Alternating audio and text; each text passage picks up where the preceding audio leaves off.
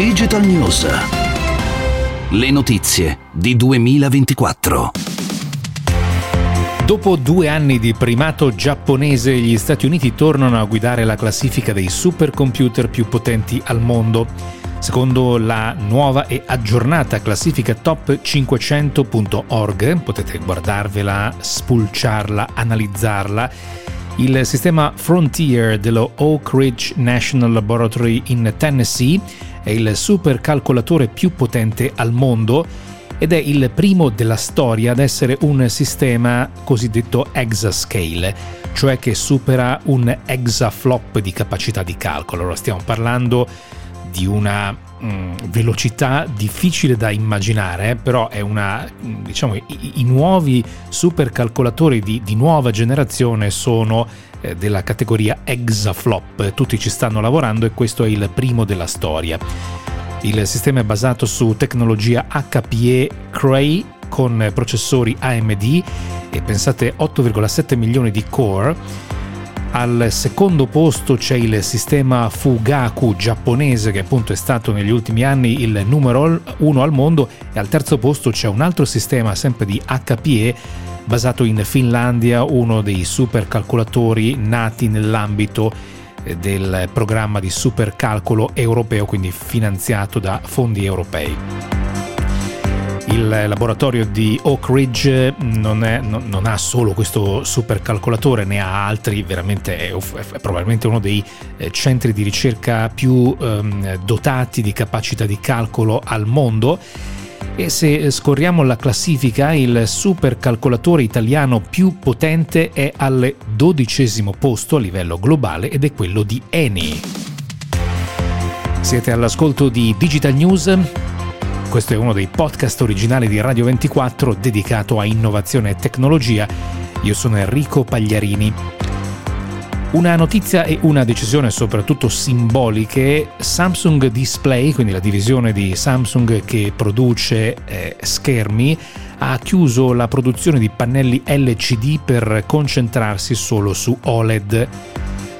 Però va detto che la quota di mercato di Samsung in questo settore, con prezzi in caduta libera e una concorrenza stellare e una produzione che è rimasta praticamente solo in mano cinese, era comunque già scesa al 2% da un po' di tempo, quindi è già da un po' che Samsung aveva preso la decisione strategica di abbandonare questo mercato. Però, visto che la notizia viene diffusa in queste ore soprattutto dalla stampa sudcoreana, è insomma simbolico e interessante che Samsung abbandoni una tecnologia sulla quale si è basata la storia dei televisori, dei computer, che per il momento utilizzerà usando display LCD di altri produttori, concentrandosi appunto su OLED, perché il futuro sarà su questa tecnologia.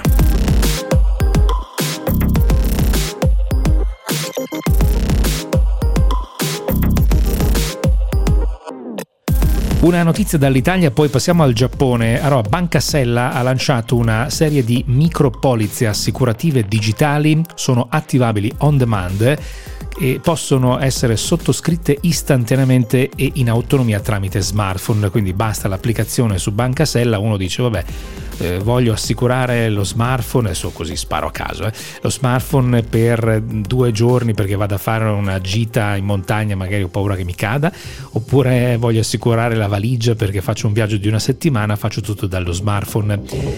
La piattaforma tecnologica è quella della insurtech Yolo e la parte assicurativa è gestita da Genertel. La copertura va da 1 a 30 giorni.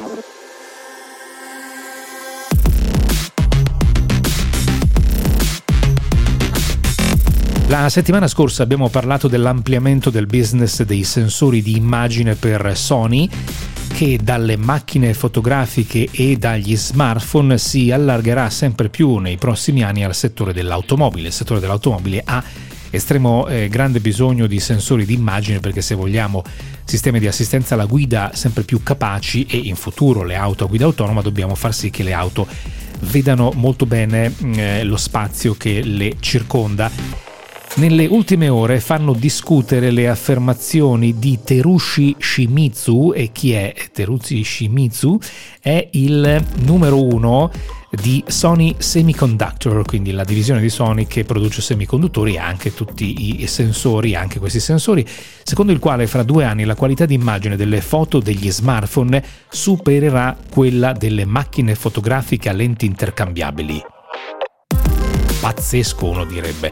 In effetti ci sono molti esperti, anche molti fotografi che dicono impossibile, un po' perché la dimensione delle lenti, quindi la capacità di catturare la luce e insomma anche tutta la parte ottica è impensabile si possa riprodurre su uno smartphone, però dice Sony che tutto ciò sarà possibile grazie al miglioramento dei sensori ma anche delle tecniche di intelligenza artificiale per creare immagini laddove la parte ottica non è in grado di riprodurle, la cosiddetta fotografia computazionale.